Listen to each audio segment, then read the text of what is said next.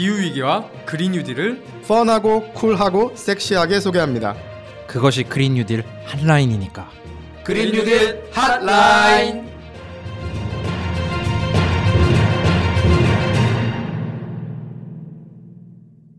안녕하세요. 기후변화에 대한 한국 정부를 비롯한 각국 정부에서 어떻게 대응하고 있는지 좀 더 깊게 알려드립니다. 네, 안녕하세요. 새해가 밝았네요. 2021년에는 우리 사회의 기후위기 대응 노력이 더 크게 확산되기를 소망해 봅니다. 네, 안녕하십니까. 저스틴입니다. 다들 잘 지내셨습니까? 저희 청취자, 후원자님 여러분. 어, 2021년 새해 복 많이 받으이소.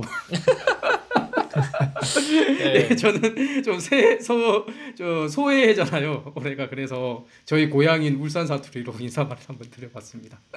네, 아유. 모두 좀 안전하시고 건강한 한 해 되시기 바랍니다. 또 청취자분들 또 새해 복 많이 받으시고 또 2021년이 신축년 아니겠습니까? 신축년이라고 하면은 이제 작년에 뜨거웠던 좀 부동산 생각하시고 신축 이렇게 생각하시면 죄송합니다. 거 아닌데 소외해니까 또 저희 방송도 한번 우직하게 또 한번 갈 수 있도록 하겠습니다. 또 올해 한국 사회에서도 또 큰 정치적 이벤트가 좀 예고돼 있지 않습니까? 다울쌤 좀 어떤 이벤트가 있나요? 네, 올해도 4월이죠? 4월에 서울시랑 부산시를 포함한 보궐선거가 치러지는데 제1의 도시와 제2의 도시 두 군데 다 시장직을 놓고 보궐선거가 벌어져서 이것도 상당히 큰 정치적 이벤트고요. 내년 5월에 이제 다음 대선이 있으니까 올해 대선 1년 전이잖아요. 그래서 주요 정당들이 대선 후보를 아마 하반기 정도에 선출을 할 거고 그래서 올해도 어, 정치적으로 상당히 중요한 해여서 어, 여러 가지 이슈들이 이런 중요한 정치적 이벤트 관련해서 또 진행되지 않을까 사회적으로 그렇게 예측하고 있습니다.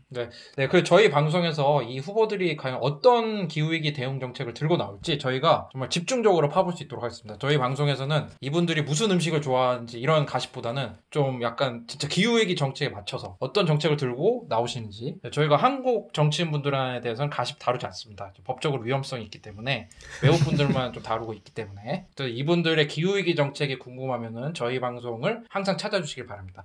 또 저희 방송에 댓글을 또 많이 달아주셨는데요. 다울쌤 또 댓글 한번 소개 부탁드립니다. 네, 항상 댓글 달아주시는 소중한 저희 정치자분이시죠. 허지훈님께서 지난번에 저희가 기후변화 대응 기본법 관련해서 의원정보 시스템 보시라고 말씀드렸는데 그 시스템 꼭 보시겠다고 그리고 정치 이슈와 연결된 소식은 저희 팟캐스트가 굉장히 유익한 것 같다고 다음 컨텐츠도 기다리고 있겠다고 또 올려주셨네요. 오늘도 열심히 해보겠습니다. 허준님의 이런 관심을 저희가 꾸준히 유지할 수 있도록 저희 방송 열심히 하도록 하겠습니다. 또 그 띵골 양이님께서 이제 또 뭐 집사님이신가 봐요. 네, 청캐시를 또 후원해 주셨는데 감사합니다. 저스틴 쌤 댓글 한번 소개 부탁드립니다.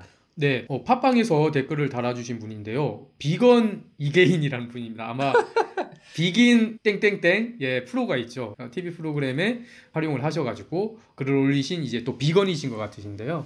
저스틴 쌤 댓글- 이계인 성대모사 이런 걸로 받아줘야지. 아, 굉장히 이 진짜. 센스 있는 개인성계모사는 안 되지. 네, 센스 있는 닉네임인 것 같아요. 비건. 이계인. 와, 네, 저는 맞습니다. 요즘 싱어게인에 빠져 있습니다. 예, 아 예. 요즘 인- 인기 프로더라고요. 네. 아 저도 그게 너무 재밌어요 싱어게인 하여튼 이제 제가 다시 돌아와서 어, 지금 댓글 소개를 좀 해드리면 안녕하세요. 항상 잘 듣고 있습니다. 올해도 건강하게 재밌는 소식 부탁드려요. 새해 복 많이 받으세요. 이렇게 저희에게 또 좋은 말씀을 남겨주셨습니다. 감사합니다, 아, 예, 감사합니다. 비건 네, 네. 비건 이게인님도 새해 복 많이 받으셨으면 좋겠습니다 저희가 또 코로나 상황이 장기화되다 보니까 또뭐 운동도 잘 못하게 되고 막좀 그렇죠. 정신적으로도 좀 힘들고 막 그런 게 있는데 좀 올해는 좀 코로나가 빨리 좀 종식이 돼가지고 여러분들 정신적이나 육체적으로 좀 건강한 생활 다시 되찾을 수 있도록 또 그리고 코로나가 끝나면 뭐다 기후 위기다. 네, 기후 위기 이제 대응하실 준비 하실 수 있으면 좋겠습니다. 그럼 저희 전하는 말씀 듣고 이제 본격적으로 2021년에 주목해야 될 전 세계적 기후 인물 한번 확인해 보도록 하겠습니다. 안녕하세요. 오늘 마쇼호스트 똑이에요. 오늘 소개할 제품은 바로 크릴 오일입니다. 요즘 사람에겐 필요 없는 크릴 오일 찾으시는 분들 많으시죠? 남극의 펭귄과 고래의 주식인 크릴, 먹지 말고 양보하세요. 크릴 보호와 함께 전 세계 바다의 30%를 보존하기 위해 지금 바로 인터넷 검색창에 그린피스 해양 보호를 검색해 보세요. 네, 2021년이 또 되면 또 이런 인물들 한번 좀 주목을 해봐야 된다. 이게 저 이런 게 또 항상 이 언론에 그 자주 쓰는 그런 기사 아닙니까? 그래서 또 우리 기후 위기 쪽에서도 어떤 인물들을 좀 주목을 해야 되는지 또 저스틴 쌤께서 또 이제 좀 조사를 많이 해오셨죠. 네, 제가 조사를 좀 했는데요. 혹시 어, EU의 집행위원장이라고 아십니까? 저는 EU의 집행위원회가 뭔지도 좀 잘 모릅니다. EU 집행위원회가 뭡니까? 예. 아 그냥 말 그대로 이제 EU라는 것 자체가 EU 그 유럽에 있는 국가들의 연합이잖아요. 그 국가의 연합을 뭐 행정적인 부분을 모두 총괄을 하고 이끌어 나가는 사람이 EU의 집행위원장이에요. 그래서 그러면은 네. 우리로 네. 유럽 연합 의회가 입법부라고 하면 EU의 집행위원회는 이제 EU의 행정부라고 보면 되는 거죠? 네, 우리로 치면 뭐 대통령이나 수상 같은 그런 사람이라고 생각을 아 하면 되겠죠. 그러면은 이제 요번에 브렉시트처럼 영국이 EU를 나가겠다라고 네. 하면은 이거에 대해서 최종 결정하고 하는 분이 그렇죠. 이분인가 보네요. 오. 네, 그래서 그분이 이번에 어, 이름이 보리스 존슨이죠, 영국의 총리가 그분하고 네. 얼마 전에 브렉시트 어, 딜도 이제 마무리하게 되고 뭐 그런 일이 있었죠. 열심히 일을 하시는 분인데 어쨌든 결론으로 돌아와서 그분의 이름 아마 집행위원장도 모르시니 이름도 모르실 것 같다는 생각이 드는데 제가 저는 네. 이게 이슈도 관련 있지만 제가 넷플릭스에서 되게 좋아했던 시리즈가 그 종이의 집 있잖아요. 네네네네. 근데 그 종이의 집에서 제가 그 인상 깊게 봤던 스페인 여배우 그 도쿄 역을 맡았던 그 어. 여배우 이름이 우르슬라로 제가 기억하는데 아, 이 우르슬라. EU, 지- 예. EU 집행위원장도 우르슬라로 시작해서 그래서 좀 기억을 하고 있어요. 예. 맞지 않나요, 저스틴 쌤? 역시 역시 정말 박학다식하신 나올 쌤이에요. 박학다식 포지션. 네. 예. 제 지식과 문화를 함께 예, 알고 계신 이름 정확하게 알고 계시고요. 어, 정확하게 이제 full name을 말씀드리면 우르줄라 폰데어 라이엔 독일 분이세요. 그래서 결혼 전 성이 뭐 알브레이트라는 분이고 1958년생인데 그 독일 하면은 또 윤탁 선생님께서 이제 그쵸. 조금 살다 오셨죠? 제, 제가 자그마치 11년이 아니라 딱 11개월 살다 왔는데요. 네, 아. 11개월 하기 때문에 갔다 왔는데 또 이게 이런 거 이제 그 제가 외국 정치인에 가시분 한다라고 또 선언하지 않았습니까? 또 이게 성을 보면은 원래는 우르줄라 알브레이트였는데 이 결혼하시고 나온 다음에 우르줄라 폰데어 라인을 바꿨단 말이에요. 근데 아 이게 폰데라이언이 보통 성이에요? 그쵸 이제 헐리우드 뉴스 같은 데 보면은 결혼한 다음에 성을 뭐 바꿨다 이게 약간 이제 이슈가 되기는 그렇죠. 하는데 안 바꾸는 경우도 많아요 유명인들 근데 음. 이분은 바꿨어요. 그래서 내가 찾아봤죠. 그래서 찾아봤더니 폰데어 라이엔이 그러니까 von 독일에서 von 들어가고 이제 von이 이제 from이잖아요. from. 그 네덜란드에서 van 들어가고 예. 이거 하면은 약간 반 니스텔루이. 있었던 집이거든요. 귀족 집안 옛날에. 아. 그래서 좀 찾아보니까 이제 폰데어 라이엔 집안이 옛날에 그 크레펠드라고 이제 그 독일 서쪽에 거기서 이제 나폴레옹이랑 그 유럽 왕실의 실크 비단을 납품하던 분이었는데 납품도 어. 잘하고 나중에 나폴레옹이랑 좀 친해졌어요. 어, 오. 음. 그랬더니 이제 남작 지위를 받아가지고 귀족이 된 집안, 그러니까 귀족 집안이더라고요. 그래서 또 되게 재밌는 일화가 많은데 뭐 위키피디아 오피셜에 따르면 뭐 위키피디아 오피셜. 독일이 전쟁이 많으니까 이 가족들이 뭐 납치가 됐었대요. 혼데어 라이엔 집안이. 그래서 이 집안의 당주가 가가지고 카드 게임으로 가족을 다시 되찾아왔다. 뭐 이런 그런 썰이. 하여튼 그 예.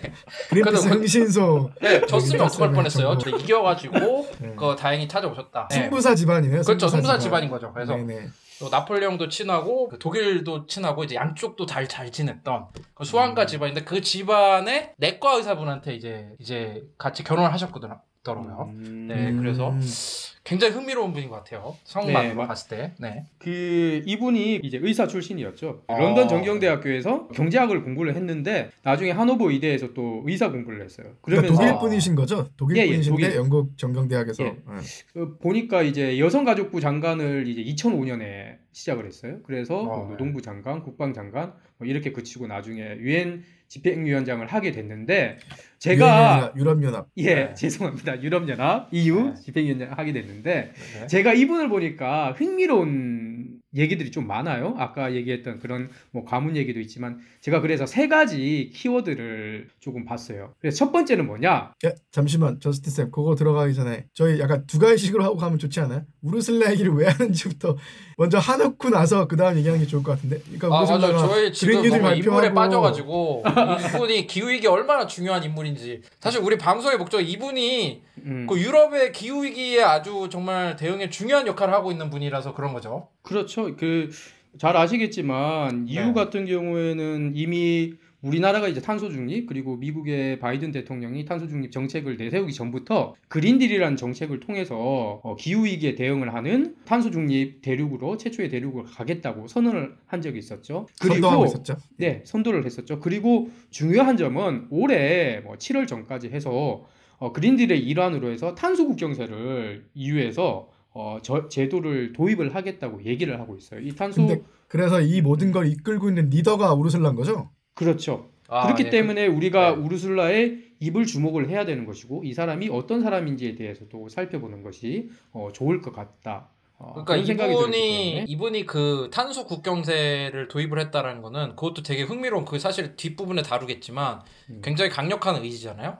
그래서 그렇죠. 저희가 그래서 이분을 소개하는 건데 그래도 이분에 대해서 조금 궁금하니까 그 EU 정말 이제 단순 무식하게 하면 EU의 대통령이잖아요. 그래서 이분에 대해서 조금만 좀 더 알아볼 수 있을까요? 다, 뭐 어떤 또 독특한 점이 있는지 또 이분이 여성인데 국- 독일 국방장관을 해서 또 이슈가 됐었던 기억이 나기도 하는 것 같아요, 그죠? 음, 음, 그렇죠. 그래서 제가 어, 이분에 대해서 좀 공부를 하다 보니까 세 네. 가지 재미있는 키워드를 이제 하나 발견을 하게 됐죠. 네. 첫 번째는 키워드는 첫 번째라는 키워드. 그러니까 이분이 많은 부분에서 최초의 이제 직함을 가지고 있어요. 그리고 음. 네. 두 번째는 이분이 슈퍼맘인 거예요. 그 슈퍼맘. 그 독일은 또 우리가 생각하는 것보다 양성 평등이 많이 정착된 게 아닌 부분도 있더라고요. 이제 그래서 아 진짜요? 어, 예. 네. 그러니까 한국보다 낫겠지만 유럽 한국보다. 수준에 봤을 때 네. 음, 네. 그렇죠. 그리고 어, 세 번째가 이제 우리 그린피스나 어, 한국의 산업의 입장에서 또 기후 위기에 대응하는 전 세계 입장에서 주목을 하고 있는 탄소 국경세입니다. 그래서 저, 제가 이 세 가지 좀 키워드에 대해서 좀 설명을 드리고 싶은데 첫 번째 키워드 최초 첫 번째 이게 뭐냐면 이분이 이제 아까 얘기한 것처럼 의사도 했었고 경제학도 공부를 했었잖아요. 그런데 네. 2005년에 이제 지금 앙겔라 메르켈 총리 이, 여기에 이제 발탁이 돼가지고 독일에서 이제 정치를 시작을 해요 기독교 민주연합 소속으로 해서 그런데 음. 들어왔을 때 이 사람이 어, 최초의 여성 출신 그리고 민간 출신 국방장관이 됩니다 2009년에 그러니까 음. 사실은 독일에서도 여성이 이제 국방장관을 한 적이 없었죠 그리고 또 이제 민간 출신 그러니까 이분이 이제 군대를 간 적이 없던 거예요. 그럼에도 불구하고 국방장관이 되었다는 것이 그 당시에 상당한 이제 관심을 끌었었고 또그 그렇죠. 이후에 이후에서 다시 이제 집행위원회를 이끄는 첫 여성 리더가 됩니다. 음. 어, 이런 우리나라에서도 그 문민정부 출범한 게 되게 큰 모멘텀이었잖아요. 그러니까 민간인이 군을 통치하는데 이분도 이제 민간인 최초이자 여성 최초로 독일의 국방부 장관을 하신 거다. 네, 네, 그렇죠. 참고로 사실 지금 그린피스 같은 경우도 진보적인 NGO임에도 불구하고 저희가 이제 올해가 50주년이잖아요. 네. 지금 그린피스 전 세계를 이끌고 있는 국제 사무총장인 제니퍼 모건 사무총장이 첫 번째 그린피스 여성 사무총장이거든요.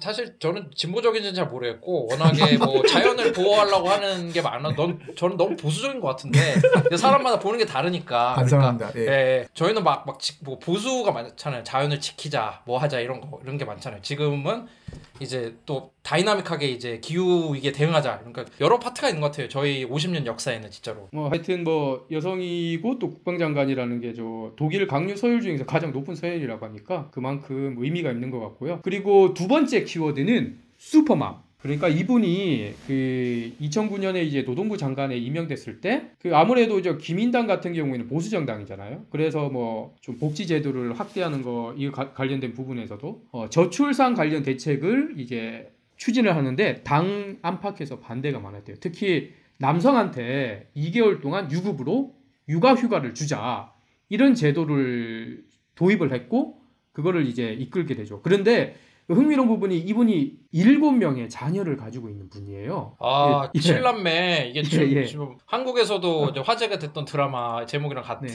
신남매요? 네. 언제요? 아니 6남매였나요? 우리 아, 옛날에. 옛날에? 예, 옛날에 아, 뭐 그랬던 6남매보다 거6 플러스 1 지금 와. 아, 예. 그 이제 사실은 이제 한국도 뭐 이제 요즘에 저출산이 뭐 심각해지는 문제라고 얘기를 하는데 지금 독일 같은 경우에도 1인당 출산율이 1.5명 이 정도가 돼요. 그러니까 사실은 독일에서도 이제 이런 다자녀 가정이 엄청 드문 거잖아요.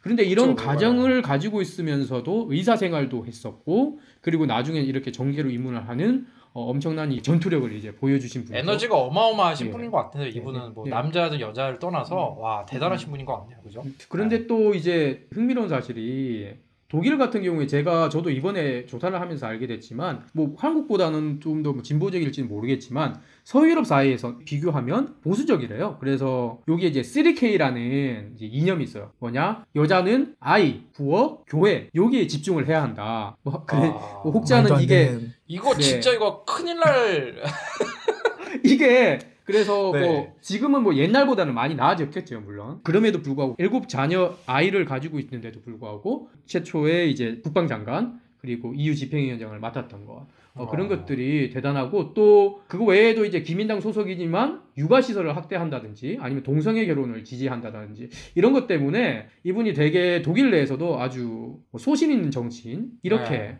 많이 얘기가 되고 또 이제 정파를 넘어서서 좀 진보 세력 이런 쪽에 있는 사람들도 이 분을 뭐 지지하거나 좋아하는 인기가 있는 이제 그런 분. 그러니까 약간 기민당이 아마 기독교 민주당의 약자 뭐 이런 건가 네, 그런 네, 것 맞습니다. 같은데 네. 저는 갑자기 진짜 궁금한 게 그러니까 이분이 이제 메르켈 총리가 이분을 많이 저 후임으로도 지목하고 많이 키워주신 건데 정말 또 궁금한 게 EU 집행위원장이 더 하고 싶을지 독일의 총리가 더 하고 싶을지 그런 것도 좀 궁금하긴 하네요. 근데 이분이 굉장히 전도 유망한 정치인이네요. 이미 커리어 하이를 찍었는데도 불구하고 또 독일 총리 가능성도 있어 보이네요. 보니까. 네, 그렇죠. 그런데 일단 뭐 당 내에서 그 부분은 계속 지켜봐야 되겠지만 조금 너무 소신이 있다 보니 네. 또 그렇게 소신이 있고 밀어붙이다 보면 또 반대하는 사람들이 생길 수도 있잖아요. 그래서 한때는 뭐 후임으로 지목이 됐다가 주- 지금은 또 메르켈이랑 그렇게 사이가 안 좋은 게 아니냐 뭐 그런 얘기도 있긴 한데 어, 그거는 뭐 지켜봐야 될 것 같고 특히 이유를 어떻게 이끄냐 이 사람이 그 리더십을 실제 이제 수장으로서 어, 이끄는 그 결과에 따라서 그 앞으로 이제 커리어도 어, 많은 영향을 받을 수가 있겠죠. 이제 이분에 대해서도 충분히 많이 알아본 것 같긴 해요. 그죠? 네. 음, 음. 그래서 이분이 기후 위기 관련해서 또 어떤 점이 음. 중요할지 한번 이제 본격적으로 한번 들여다봐야 되겠는데요. 에, 그렇죠. 그 아까 이제 다울 쌤도 얘기를 하셨고 다들 얘기를 하셨지만 어, EU의 그린딜 같은 경우에 지금 기후 위기를 대응하기 위해서 열심히 또 적극적으로 나서고 있는 상황이고 권역으로. 그리고 또 한 가지 우리가 좀 관심 있게 지켜봐야 될 것이 EU가 올해 아마 빠르면 7월 전까지는 탄소국 경세 도입에 대한 세부적인 시행안을 발표를 하겠다 그렇게 얘기를 하고 있어요. 이게 탄소국 경세가 뭐냐 청취자분들은 아마 많이 들어보셨을 텐데 한 번 더 이제 제가 설명을 드리면 이제 EU보다 이제 탄소 배출이 많은 국가 이런 국가에서 만든 제품에 가격을 매기겠다 이런 건데 현재는 이제 뭐 관세를 매기는 것이 어, 유력하지 않을까 그렇게 이제 유- 추측이 되는 그런 거고요. 그러니까 어, 다 네. 같이 탄소를 줄여야 되는데 요 나라는 탄소를 별로 안 줄이고 만든 물건을 우리가 똑같은 가격에 사줄 순 없다. 음, 음, 음. 그런 거죠, 그죠? 네. 네. 그리고 왜 그러냐면 이게 이제 탄소 누출이라는 개념이 있어요. 그래서 특정 국가에서 탄소 배출을 줄이기 위해서 노력을 하다 보니까 오히려 다른 국가에서 온실가스 배출이 늘어나는 거죠. 왜냐하면 이런 규제라든지 이런 것 때문에 뭐 기업들이 이제 피해갈 수도 있는 거고 아니면 여기서는 뭐 그런 거 상관하지 않고 가격 경쟁력을 높이기 위해서 어, EU 밖에 있는 국가들이 어, 탄소를 뿜뿜뿜 내뿜는 그런 상황이 되는데 이제 이런 것들을 어, 막고 이제 EU 권역 안에 있는 기업들도 탄소 배출을 줄이는데 노력을 함- 하면서 동시에 또 이제 피해를 입지 않도록 하겠다. 그런 의미로서 이제 시행을 하게 되는 거고요. 그 늦어도 이제 한 2023년 이때부터는 이제 관련 법안을 이제 시행하겠다고 얘기를 하고 있고 그래서 한 2018년부터 이미 이제 법안 근거를 마련하고 2019년에는 또 이제 영내외 그 EU 안팎에서 의견 수렴도 마치고 그래서 이제 조금 점점 그림을 좀 잡아가고 있는 그런 상황인 것 같습니다. 그래서 지금은 어 뭐 탄소 국경세 뭐 적용을 어떻게 할 건지 그리고 관세 책정을 어떤 방식으로 할 건지 뭐 탄소 배출량은 또 이 제품에 어느 정도의 탄소가 배출된 건지 어 그런 거를 이제 세부 시행안을 지금 논의를 하고 그거를 이제 올해 7월 이전에 어 시행안을 이제 발표를 한다는 계획인데 특히 이제 우리나라 같은 경우에 제가 살펴보니까 EU에 뭐 자동차도 수출을 많이 하지만 철강 제품도 수출을 많이 해요. 철강 그- 제품 같은 네. 경우에는 한 10% 정도가 전 세계적으로 철강사들이 수익률이거든요. 그런데 만약에 탄소 관세를 이제 매기게 된다면 그 정도 만큼 가격 경쟁력을 잃을 수도 있는 상황이 되는 거죠. 그렇기 때문에 우리가 어, 여기에 대해서도 어, 더 이상 이제 탄소 다 배출하는 그런 방식으로 제품을 생산할 수 없는 세상이 오게 될 것이고 그렇다면 여기에 대응하고 우리도 저탄소, 탈탄소 경제로 가야 하는 어, 그런 상황이 된 거고 그거를 어쨌든 그런 시발점을 마련을 하게 되는 그런 사람이라서 제가 봤을 때는 폰데어 라이엔의 그런 입 그리고 탄소국 경세를 어떻게 도입을 하는지 이유가 어, 그걸 올해 정말 잘 지켜봐야 된다 그렇게 생각이 됩니다. 그러니까 우리나라도 이제 EU에 수출을 하려면 그 제품 생산에서 뭐 그 과정의 탄소 배출량이 EU 수준에 맞아야 그렇죠. 관세를 물지 않고 이제 장사를 할 수가 있는 거죠, 그렇죠? 맞습니다. 정확하게 예, 정확하게 쉽게 설명을 해주셨네요. 그러면 이제 그 우리나라 기업들도 사실 뭐 현대자동차 같은 경우 보면 이제 폴란드 이런데 뭐 전초기지 그 동유럽의 전초기지 공장들이 있어서 거기서 생산해서 거기 시장을 공략을 하고 있는데 그러면은 이것도 어느 나라에 공장이 있느냐가 되게 중요하겠어요, 그죠? 일단 그 어떤 나라에 공장이 있느냐가 중요하죠. 왜냐하면 그 나라에서 이제 물건을 생산할 때 재생에너지로만 이용을 해서 생산을 하게 된다면 탄소 배출이 줄어들게 되는 거잖아요. 그런데 그런 기반 시설이 없는 국가에서 생산을 하게 된다면 그게 문제가 될 수가 있겠죠. 그리고 두 번째는 철강 같은 제품은 특히 지금 고로 있잖아요. 그 우리가 철강 제품을 만들 때 전기로랑 고로가 있어요. 전기로는 이제 전기를 가지고 만드니까 재생에너지로 이제 사용을 하면 문제가 안 되는 거예요. 그런데 철강에 고로를 사용하는 게 좀 고품질의 철강을 만들 때 고로를 사용하거든요. 흔히 용광로라고 하잖아요. 그런데 그 용광로를 로 통해서 철을 만드는 과정에서 그냥 이산화탄소가 나오는 거예요. 그 화학식에 이제- 따라서 네. 네, 아마 이거는 뭐 지석 쌤이 평소에 이제 여기 출연하셔서 많이 이미 얘기하셨겠지만 그거를 바꾸려고 하면 이제 수소를 통해서 이 이산화탄소가 배출을 아주 이제 적게 만들어서 하는 방법이 있거든요. 근데 이제 이츠비시 같은 경우에 얼마 전에 그런 방식으로 이제 하겠다 그런 보도도 나오긴 했는데 그런 이제 기술을 빨리 개발을 해야지 이런 철강 같은 경우 이제 탄소 관세를 어, 이 피해를 입지 않고 이제 제품을 팔고 그래서 이제 제품 경쟁력을 유지할 수가 있는 상황인데 그 한국에서도 이제 그런 기술을 빨리 개발하고 상용화 시켜서 이런 EU의 탄소 국경세에 대해서 대응도 하고 그리고 우리 기후 위기에도 동시에 또 대응을 할 수 있는 일석이조의 어, 효과를 얻을 수 있는 그런 방안이 필요한 지금 그런 거죠. 저요 오늘 저스틴 쌤께서 이 소개한 이 우르슬라 폰데 라이언의 경력을 보니까 애 7명을 키운 그런 것도 있지만 독일의 국방장관을 최초의 여성 최초의 민간 인으로 6년을 한 사람이니까 굉장히 뚝심이 있을 사람일 것 같아요. 그래서 이 탄소 국경세라는 게 사실은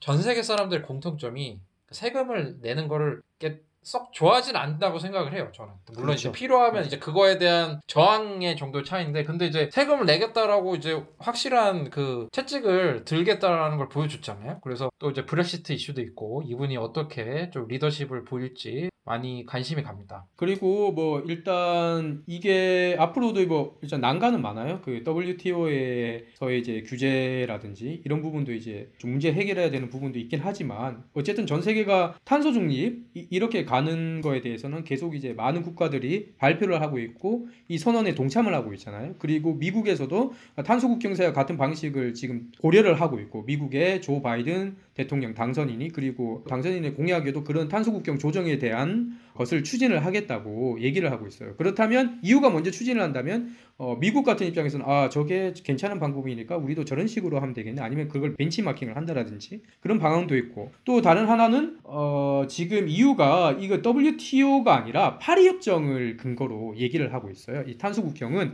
결국에는 우리 인류가 처한 기후 위기라는 데 대해서 어, 대응을 할 수 있는 방안으로서 우리가 고민 을 해야 된다. 그런 방식으로 또 접근을 해야 된다는 어, 또 근거도 제시를 하고 있는 상황이라서 저희가 일단은 어떻게 어, 이것을 적용을 하는지는 봐야 하겠지만 제 입장에서는 어쨌든 간에 우리가 기후 위기를 막기 위해서는 탈탄소화로 가야 되는 것이 중요하고 그런 뭐 당근과 채찍이 뭐두 개가 동시에 있어야 되겠죠. 그 채찍으로는 아주 유효한 정책 중에 하나다. 저는 그렇게 생각을 합니다. 아, 그러니까 이제 아까 말씀하신 것처럼 WTO 이런 세계 무역 기구는 이제 관세 장벽이 없이 그렇죠. 자유 무역을 추구하는 그런 곳인데 이게 탄소 국경세 같은 것이 이제 무역 장벽이 될 수 있으니 그에 대해서 제재가 할 수도 있고 아닐 수도 있고 음, 음. 만약 제재를 하게 된다면 또 WTO 지부가 있는 그린피스 직원들이 많이 바빠지겠죠. 네. WTO 찾아가겠죠.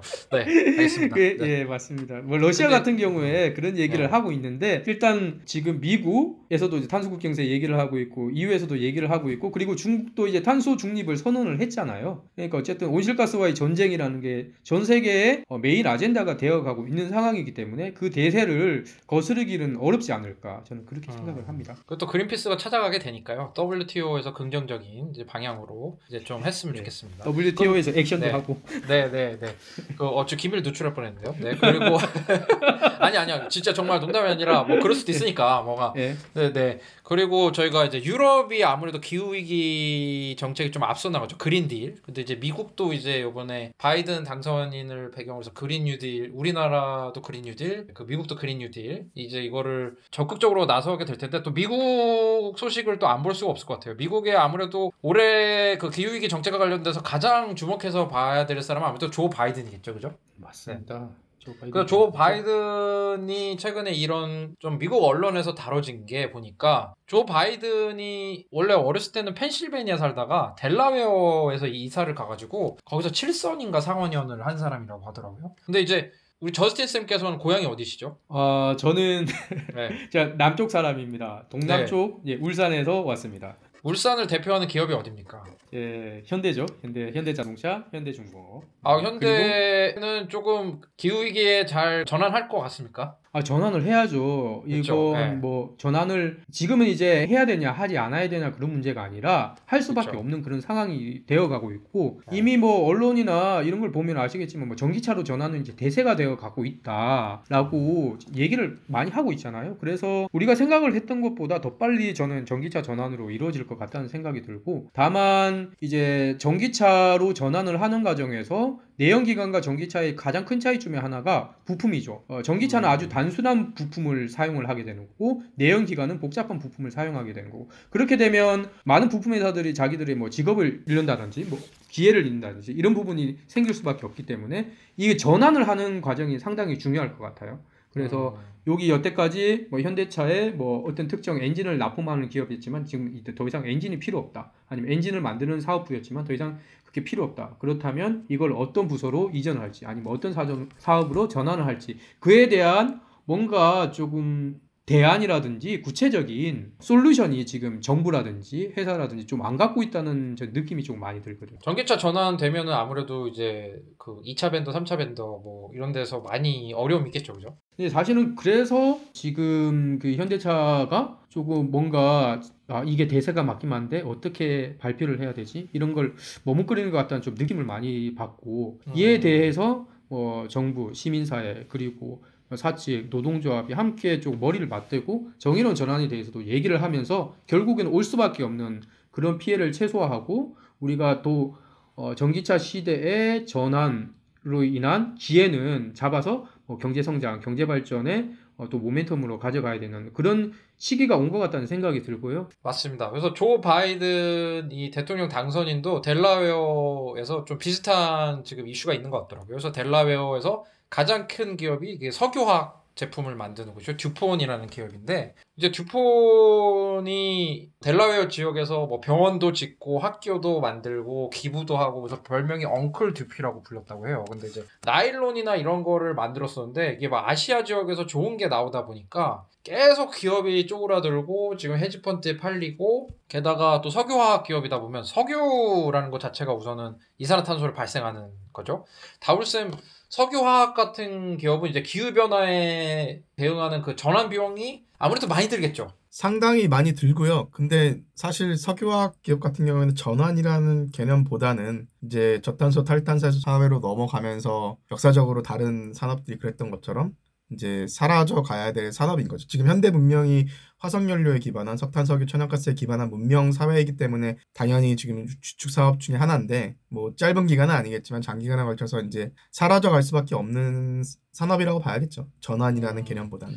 그렇죠. 그래서 비용이 어마어마하게 들 수밖에 없고 사실은 석유에서 탈 석유를 해야 되는 그런 상황인데 그래서 미국 언론들이 좀 이 기업을 그죠 조 바이든이 오랜 기간 같이 상원의원으로서 그 지역 경제를 위해서 파트너십을 맞췄던 듀폰에 어떻게 대응을 할 것인가 그거에 좀 많이 좀 집중을 했도 하고 있는 것 같습니다. 그래서 저희도 그 관련 소식이 나오면 좀 더 알려드릴 수 있도록 하겠습니다. 아까 얘기하셨던 것처럼 바이든이 어릴 때부터 살던 동네라서 좀 밀접한 정서적으로도 그런 관계가 있었던 건 사실인 것 같고 그런데 네. 이제 이 기업이 이제 헤지 펀드에 팔리잖아요. 네. 그렇게 팔리고 나서 언론 보도를 보니까 그 기업에 대해서 좀 부정적으로 그렇게 얘기를 많이 한 보도들이 있더라고요. 아무래도 헤지펀드로 팔려나가고 나서 자기가 생각을 했던 것처럼 이제 노동자나 아니면 지역사회에 공헌하는 공헌도가 조금 떨어졌다고 이제 그렇게 봤을 수도 있을 것 같고요. 그리고 조 바이든 대통령 당선인 같은 경우에는 이제 하정연료 보조금을 주지 않는다. 그리고 전환을 하겠다. 이런 얘기를 하고 있고 앞으로 또 2035년까지는 전 전력 부분에서 이제 탈탄소화를 이루겠다는 건데 이거는 그 EU에서도 얘기를 하지 않았던 부분이라서 상당히 이제 또 주목을 받았던 그런 공약 중에 하나예요. 그렇기 때문에 앞으로 뭐 두퐁뿐만 아니라 어쨌든 하정 연료 산업들의 많은 기대 왔던 게 또 미국도 현실인 거잖아요. 그걸 어떻게 해결을 할지 그 문제는 뭐 저희도 주목을 해서 볼 관심 있는 부분이라고 생각이 드네요. 그 우리나라도 이제 그린 뉴딜 저탄소 사회로 가기 위해서 2050년 장기 저탄소 발전 전략 LEDS 뭐의 약자인지는 뭐 다울쌤이 좀 설명해 주시면 좋을 것 같고 거기서 네, 그 항상 이제 나오지 않습니까? 옛날에 이제 입사 시험 같은 거 할 때 보면 AIDS가 뭐의 약자냐 뭐 이런 거한 외웠는데 지금 전혀 몰라요. 어쨌든 LEDS는 Low Emission Development Strategy입니다. 아 좋습니다. 그래서 거기서 이제 이 정부 초안대로 하면 뭐 철강, 석유화학, 시멘트에서 업종의 그 저탄소 전환 비용이 400조 원 이상이 된다. 그래서 아, 이렇게 돈이 많이 들어간 걸 해야 되냐 막 이런 느낌의 좀 얘기가 나오는 것 같은데 이거 어떻게 생각하십니까, 다울쌤?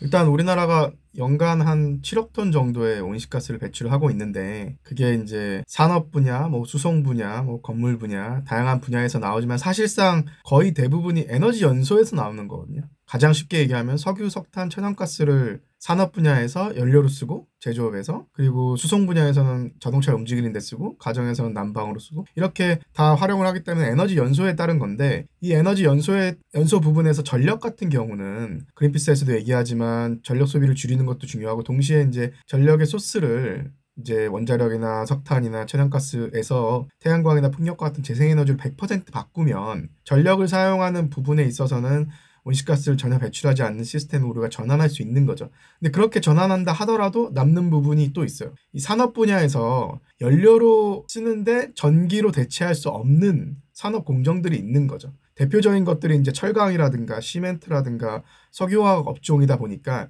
재생에너지 전력을 100%이 업종들이 쓴다 하더라도 여전히 많이 배출할 수밖에 없는 산업인 거예요. 그러니까 장기간에 걸친 2050년까지의 앞으로 30년간의 전환 과정에서 전환이 되어야 되긴 하지만 시멘트를 우리가 안 쓰고 살 수는 없잖아요. 그러니까 시멘트가 이제 화학식에 보니까 또 이산화탄소가 나오더라고요. 그래가지고 네, 시멘트를 대체할 네. 수 있는 물질도 이제 만들어야 되는 거고 철강도 아까 저스틴 쌤이 얘기한 것처럼 철강이나 고로나 전기로를 사용하면서 거기에 들어간 연료를 100% 재생, 재생가능에서 바꾼다 하더라도 나올 수밖에 없는 프로세스가 있거든요. 그럼 이거를 뭐 수소환원 제철이라는 공법을 이용해서 바꾼다든가 이런 식의 완- 좀 대변혁과 같은 기술적인 전환들이 요구되는 산업들이 있어요. 그 산업들 입장에서는 탈탄소로 탄소 중립으로 전환한다는 이 거대한 움직임이 두려운 거는 사실이겠죠. 그러니까 우리가 이 산업들한테만 뭐라고 할 것도 아니고 동시에 이 산업이 장기간에 걸쳐서 전환돼야 되는 건 어쩔 수 없는 필연적인 흐름이기 때문에 이 부분에 있어서 이 산업이 전환되도록 새로운 기술들을 개발하도록 대체 연료를 개발하도록 정부가 어떤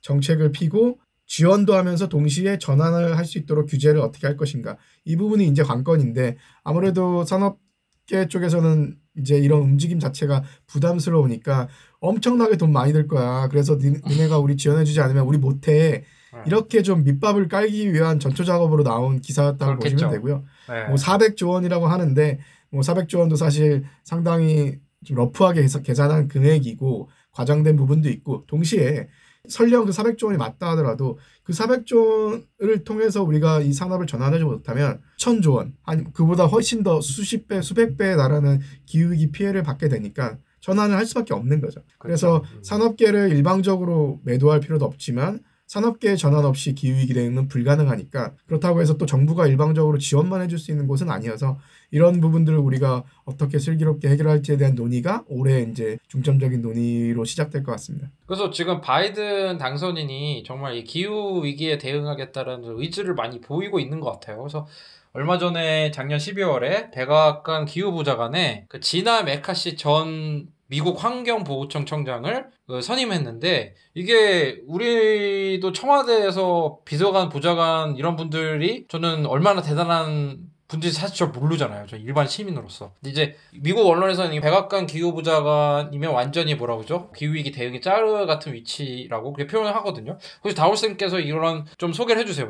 청와대 이런 보좌관이나 비서관 이런 분들이 어떤 역할을 좀 하는지 그 정권에서. 일단 국가별로 좀 차이가 네. 있긴 하지만 우리나라 같은 경우에는 우리나라 정책을 총괄하는 건 정책 실장이잖아요. 네. 그 밑에는 다양한 수석들이 있고 근데 우리나라 청와대에서 참모진 중에서 기후 문제를 전담하고 있는 비서관은 기후환경 비서관이라는 직책 이 있어요. 그 위에 사회수석이 있고 그 위에 정책실장이 있는 거죠. 그럼 이 세 명의 의견과 전문성들이 결국에는 대통령을 보좌하는 데서 상당히 중요하게 작용을 하죠. 다만 기후 문제는 아까 말씀드린 것처럼 단순히 환경이나 기후만의 문제가 아니라 산업의 문제고 경제의 문제이기 때문에 우리나라도 산업정책 비서관, 경제수석 밑에 있는 이런 비서관들이나 참모진들도 이 전체 정- 결정에 영향을 미치죠. 근데 이제 바이든 행정부 같은 경우에는 기후위기 대응을 정말 대표적인 아젠다로 내세웠기 때문에 그 상황에서 기후특별보좌관으로 지나 메카시 선임을 한 거는 이 사람의 실리는 파워라는 거는 우리나라의 기후환경 비서관에 비할 건 아니겠죠. 사회수석보다 혹은 이상 우리나라로 따지면 정책실장급에 가까운 중요도를 가지는 포지션에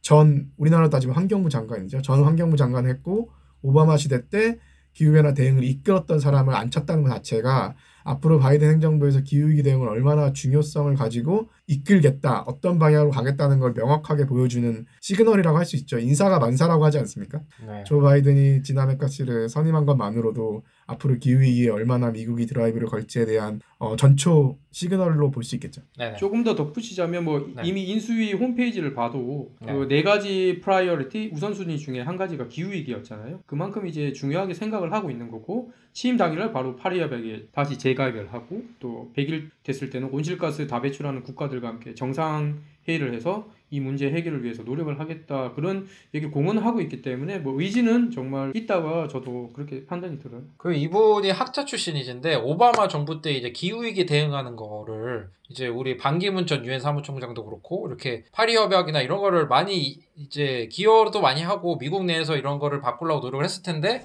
트럼프 정부가 바뀐 다음에 완전히 이제 그 트럼프가 했던 일 중 하나가 그 오바마의 모든 정책을 부정하는 거였잖아요. 그래가지고 이분이 환경보호 청장에서 내려오신 다음에 트럼프 행정부를 100회 이상 고소하는 그런 절치부심과 와신 상담으로 돌아오신 거잖아요. 백악관 기후부장관에. 그러니까 아무튼 많은 변화가 이런 정치인들 이런 거 보면 참 재미있는 것 같긴 한데 이런 거 재밌다고 하기에는 너무 이제 우리의 삶이 심각하죠. 왔다 갔다 예. 하니까 참 그렇습니다. 또 미국이 사실 뭐 파리 협약에서 한다고 했다가 트럼프가 된 다음에 또 탈퇴한다고 했다가 사실 좀 세계적으로 좀 신뢰를 잃었을 것 같아요. 그래서 이 신뢰를 좀 다시 이어가기 위해서 특사를 선임했다고요? 이미 뭐 이름은 다들 잘 아실 거예요. 존 케리 그전 네, 네. 국무장관이었죠. 오바마 대통령 때 국무장관도 했고 그또 음, 대선 때 이제 대선 조지. 아들 부시한테 패했던 분이죠, 그죠? 네. 음 그렇죠.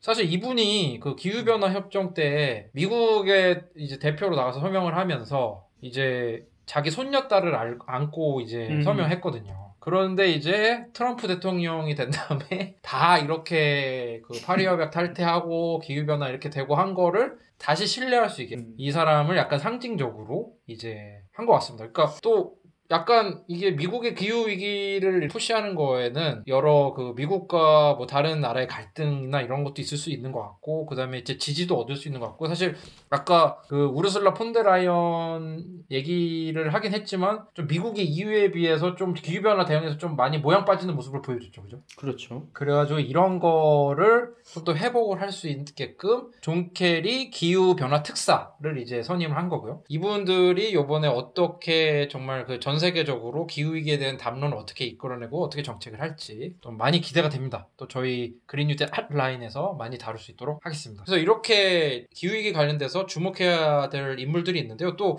그린피스 미국 사무소가 바이든 행정부에 어, 젠더를 7개 정도 던졌고 또 정책 과제를 100개 정도 던졌죠. 이제 기후위기 대응을 위해서. 오늘 이제 100개를 다 다루면 방송을 끝낼 수가 없으니까 정책 어젠더 주요한 거만 짤막짤막하게 한번 저스틴슨께서 한번 또 이제 저희 방송을 그 그린피스에 있으니까 이렇게 할 수 있는 거잖아요. 또 이런 홍보 활동 해줘야 되는 거 아니겠습니까? 또 어떤 정책 던졌는지 한번 소개 부탁드립니다. 그러니까 작년에 그 바이든이 대통령이 당선이 되고 나서 저희 그린피스 미국 사무소에서 어, 7개 핵심 아젠다 그리고 100개 정책 과제로 이뤄진 어, 정의로운 회복 Just Recovery라는 제목으로 해서 정책 대안을 제출을 했어요. 어, 그래서 이런 정책을 어, 이런 아젠다에 맞춰서 꼭 실현해달라 그렇게 얘기를 했고 아무래도 어, 바이든 같은 경우에는 기후 위기를 이제 네 가지 중에 하나의 어, 정책 우선 과제로 이제 얘기를 하고 있고 그리고 파리 협정에 협약을 한 어, 다시 복귀를 한다라든지 2050년까지 탄소 중립 그리고 2035년에는 전 전력 부분에서 탈탄소화를 얘기를 하고 있는 만큼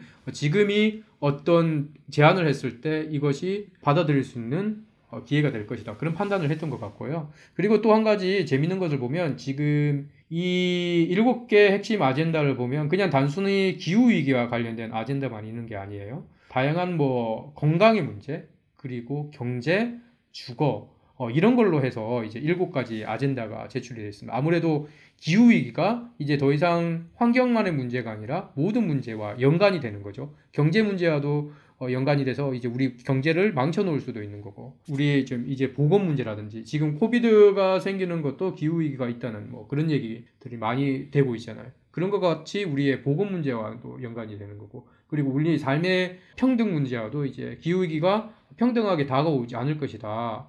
뭐 이런 얘기도 많이 나오고 있는 거예요. 그렇기 때문에 이제 사회 전반에 이제 있어서 많은 아젠다를 이제 제시를 할 수밖에 없는 그런 상황이 되었던 것 같고 우리도 뭐 그런 상황인 것 같은데 미국 사무소에서 그런 아젠다를 제출을 했고요. 어, 제가 지금 시간이 뭐 얼마 없을 것 같으니까 짤막하게 좀 설명을 드릴게요. 지금 첫 번째로 아젠다로 낸 걸 보면 Health and Wellbeing for Community라고 해서 어, 커뮤니티를 위한 건강과 웰빙. 어, 거기에는 이제 깨끗한 뭐 물과 공기, 양질의 값싼 헬스케어, 무료 백신 어, 이런 것들 또 경제적 이윤이 지배해서 뭐 유색인종이라든지 아니면 원주민 등이 뭐 고통을 받는 것들에 대한 어, 문제 제기를 하고 이런 부분들이 해소가 돼야 된다. 어, 그런 얘기를 하고 있고요. 사- 잘 아시겠지만 뭐 미국 같은 경우에는 코로나 검사하는 데만 뭐 100만 원, 뭐 치료하는 데 수천만 원이 든 뭐 그런 상황인 거잖아요. 그리고 그렇죠. 또 오바마 케어를 또 이제 트럼프가 바로 없애가지고 음, 왜좀 그런 아닌데.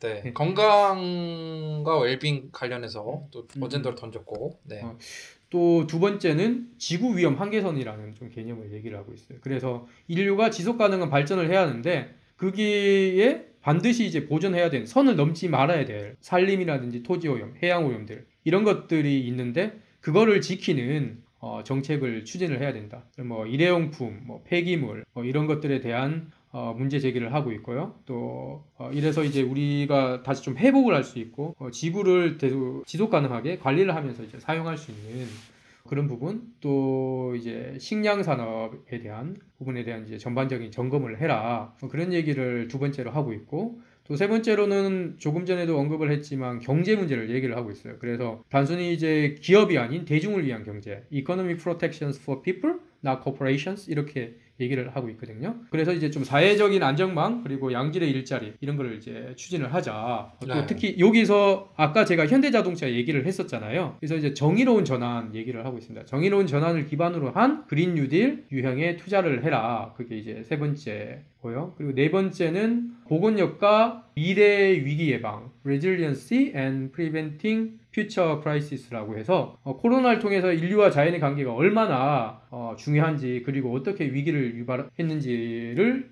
이번 사태를 보지 않았냐. 그러니까 이제 이런 부분에 대해서 관심을 가져야 된다. 어, 잘 아시겠지만 지금 뭐 지난 80년 동안 유행됐던 전염병의 대부분이 인수공통 감염병이었고 그 가운데 그렇죠. 약 70%가 이제 야생동물이 원인이었다는 거죠. 그 야생동물의 그렇죠. 서식지가 계속 파괴가 되니까 이런 문제들이 발생을 하게 되는 거고. 그래서 이제 그런 이슈에 대해서 얘기를 하고 있고 이외에도 보면은 뭐 정의와 공평 한 이제 그리고 또 이제 민주주의, 민주적인 의사결정과 커뮤니티의 자치적인 자치 활동을 좀 보장을 하는 것 또는 이제 어, 구조적인 이런 문제의 변혁과 함께 적극적으로 또 이루어져야 할 조치들이 조화를 이루어져야 되는 것 뭐 그런 것들 을 해서 총 7가지 아젠다가 제시된 그런 이제 제안이었습니다. 그래서 보면 아까도 설명을 드렸지만 어쨌든 뭔가 우리 사회의 근본적인 이제 변화가 필요한 시점이다. 그런 데 대한 고민이 조금 많이 있는 그런 것 같고요. 그리고 기후 위기가 단순히 어, 하나의 환경적인 문제를 넘어서서 이제 국경, 세대,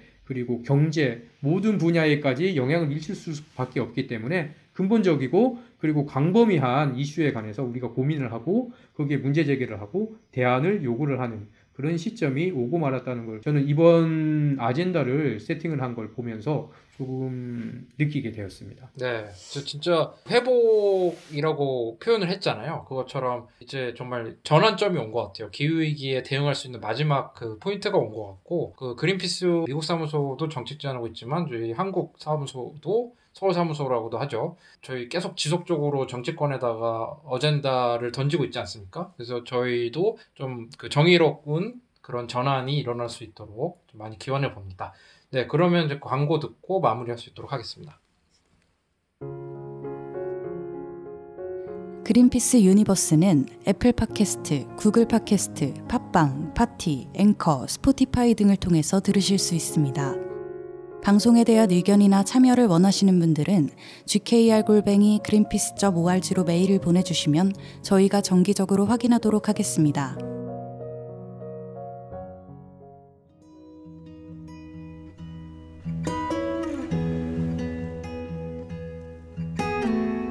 이 방송은 여러분의 소중한 후원으로 만들어집니다. 국제환경단체 그린피스 서울사무소에 후원해주실 분들은 네이버에서 그린피스 팟캐를 검색하시면 쉽게 후원에 참여해주실 수 있습니다.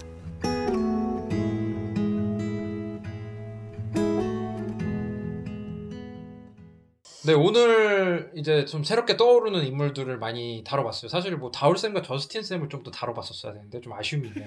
저희가 네. 떠오르고 있습니다. 예.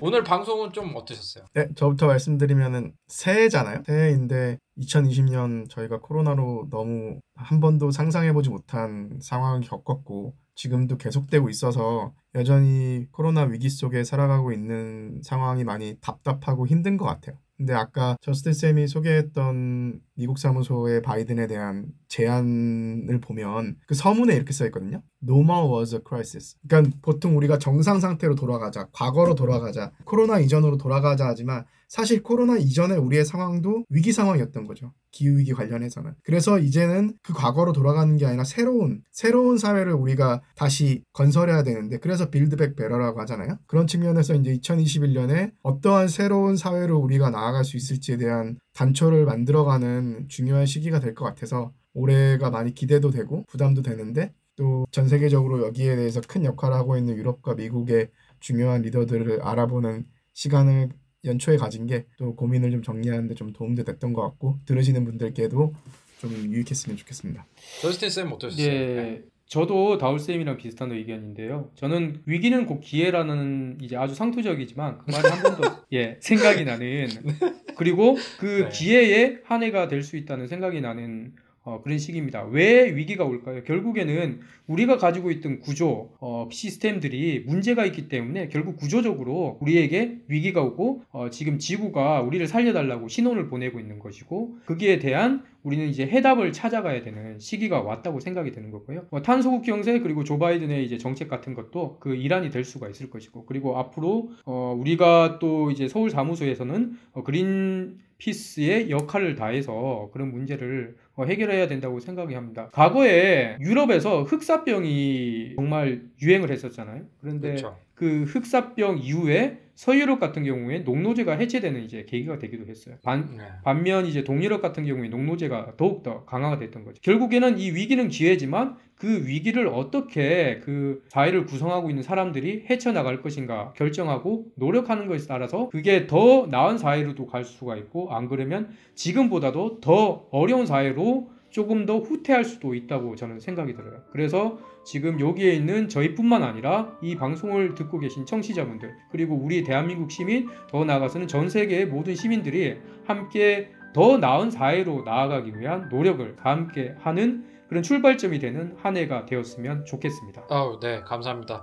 또 청취자분들도 올해 2021년 건강하시고 그린 뉴딜 한라인과 계속 함께 하실 수 있으면 좋겠습니다.